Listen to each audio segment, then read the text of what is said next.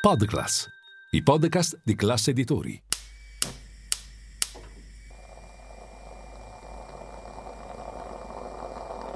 Buongiorno dal gruppo Classe Editori. Io sono Massimo Brugnone. Oggi è giovedì 7 settembre e queste sono notizie a colazione, quelle di cui hai bisogno per iniziare al meglio la tua giornata.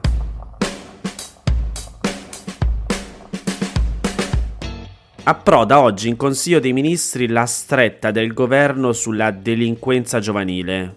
Dopo il susseguirsi di episodi in cui ragazzi e giovanissimi si sono trovati protagonisti di fatti di cronaca, l'esecutivo si prepara a varare un DASPO urbano anche ai minorenni, ma che però hanno compiuto 14 anni, e sono previsti fino a due anni di carcere per chi non manda i figli a scuola. La bozza del decreto legge contro la criminalità giovanile sul tavolo del preconsiglio dei ministri di ieri è circolata sui giornali e prevede un avviso orale del questore che convoca il minore, leggo tra virgolette, unitamente ad almeno un genitore o ad altra persona esercente la responsabilità genitoriale.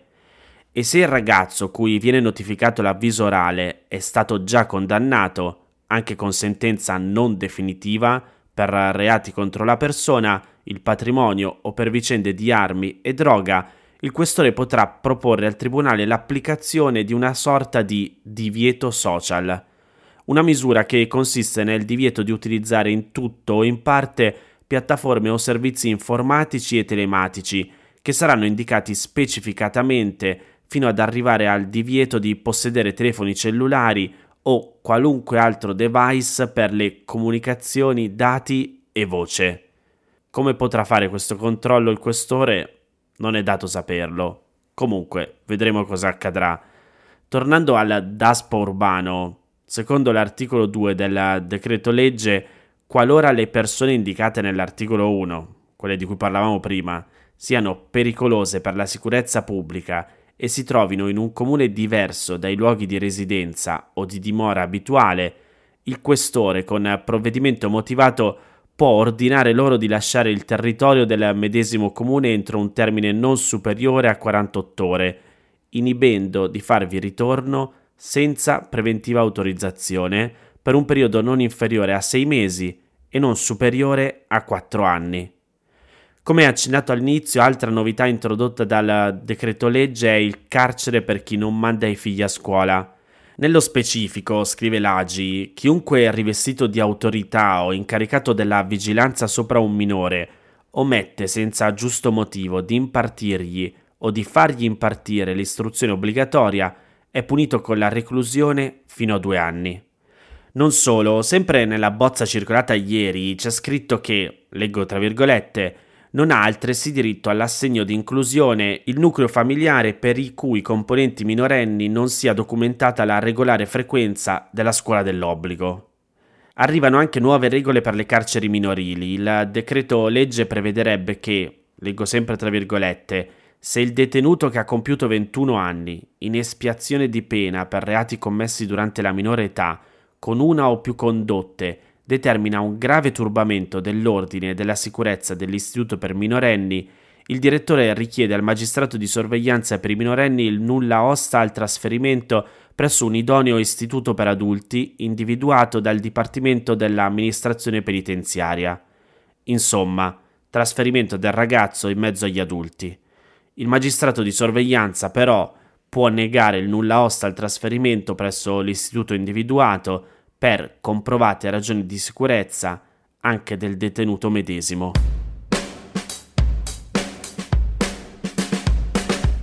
C'è un fatto di cui abbiamo parlato diverse volte qui a Notizia Colazione. Negli ultimi mesi l'inflazione ha eroso il potere di acquisto di molti consumatori.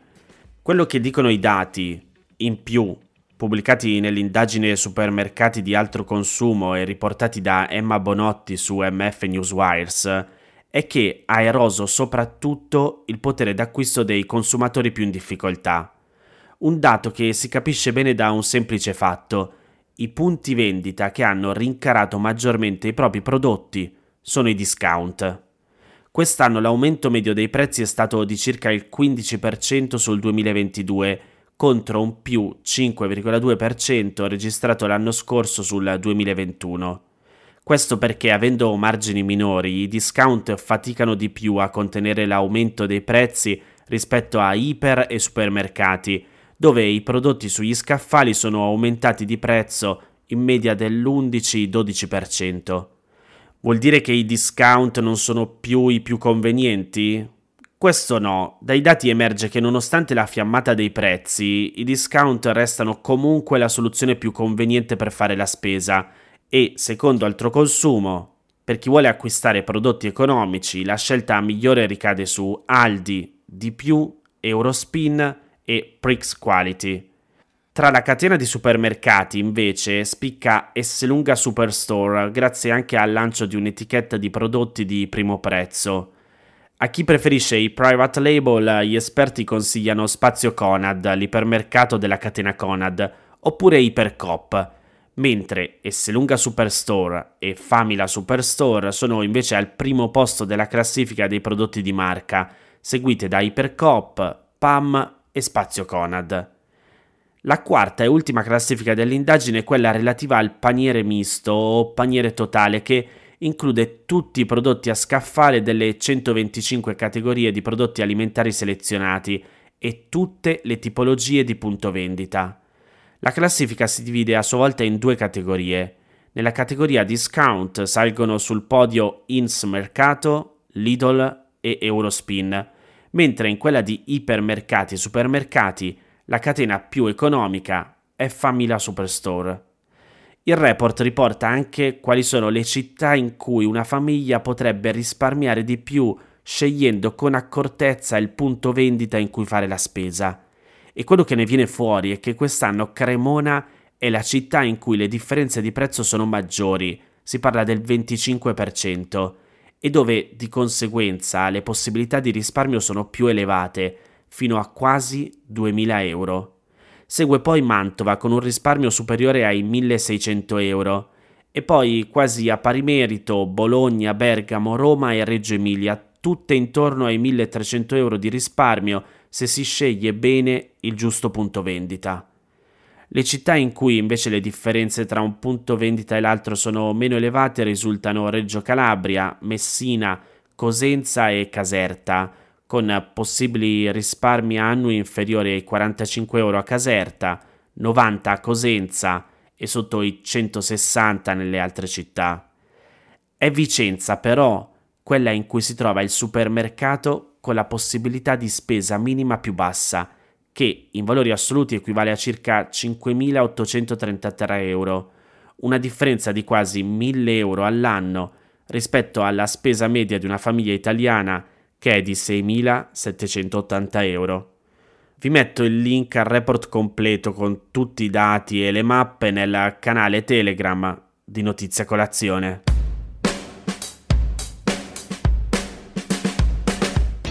Francesco Sforza ha pubblicato un articolo su La Stampa che è di riflessione rispetto ai rapporti economici che abbiamo con l'Arabia Saudita, che secondo me merita una lettura. Perché se la lista delle imprese italiane che stanno scaldando i motori per fare affari con l'Arabia Saudita è piuttosto lunga, sono oltre mille quelle che hanno partecipato al forum italo-saudita sugli investimenti di Milano, come ha scritto Stefano Stefanini sempre sulla stampa, lo è altrettanto quella delle violazioni commesse dal regime di Mohammed bin Salman, Secondo l'ultimo rapporto di Human Rights Watch, le autorità saudite conducono regolarmente arresti di dissidenti pacifici, pratiche abusive nei centri di detenzione, torture, carcerazioni arbitrarie, confisca dei beni senza processi. Ed è lunga anche la lista delle persone che hanno pagato con la vita o la libertà l'essersi messi in contrasto con il potere. Dal giornalista Jamal Khashoggi, ucciso nel 2018 al consolato saudita di Istanbul, fino all'esecuzione di massa del marzo 2022, la più grande degli ultimi decenni, 81 uomini giustiziati. Passando per il premio Sakharov 2005, Raif Badawi, che dopo dieci anni di carcere ancora non ha diritto di muoversi, o per la giovane dottoranda Salma El Sebab, condannata a 34 anni per un tweet di critica postato dal Regno Unito. Si dirà che se si vogliono fare affari qualche compromesso è necessario e che i cinesi non sono tanto meglio e che altri paesi non si fanno gli stessi scrupoli e che se ogni volta che si firma un contratto bisogna riaprire il dibattito sui diritti umani non si finisce più e che a rimanere al palo sarebbe la nostra economia, i nostri interessi, le nostre possibilità di sviluppo. E però questo modo di ragionare presuppone che la difesa dei diritti umani sia alternativa a quella degli interessi economici e che dove quella sia salda, questi sarebbero lesi, laddove è vero esattamente il contrario. Nei paesi in cui le violazioni di diritti umani sono maggiori, la povertà è più diffusa, l'Afghanistan per tutti, e standard di vita elevati corrispondono a un maggiore livello di uguaglianza e giustizia sociale. Continuando il ragionamento, così come negozia il prezzo di una commessa, un paese che abbia chiara questa evidenza dovrebbe negoziare anche le condizioni della sua realizzazione. Ad esempio, chiedere che siano rispettati i diritti dei lavoratori coinvolti, che non ci siano ingiustizie nei trattamenti tra uomini e donne, che le persone non rischino la galera ogni volta che interagiscono sui social o nei media, che l'utilizzo di tecnologie avanzate non significhi controllo sociale e saccheggio di dati. Se si pensa che per il progetto Neom, una megalopoli da 500 miliardi di dollari nella provincia di Tabruk, sono state documentate violazioni di ogni tipo contro le comunità di Uweitat che occupavano l'area, come si fa a non chiedersi che cosa significherebbe, ad esempio, partecipare alla realizzazione di un progetto del genere?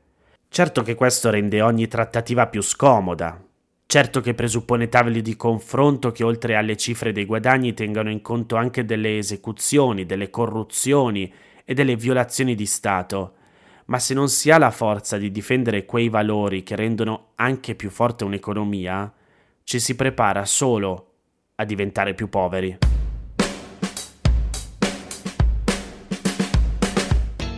Queste erano le notizie a colazione di oggi. Se volete suggerirmi alcune notizie o mandarmi i vostri commenti su quelle trattate, potete scrivermi all'indirizzo notiziacolazione.it.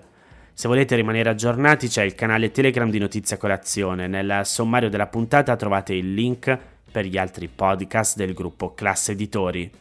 Io vi aspetto domani per iniziare insieme una nuova giornata.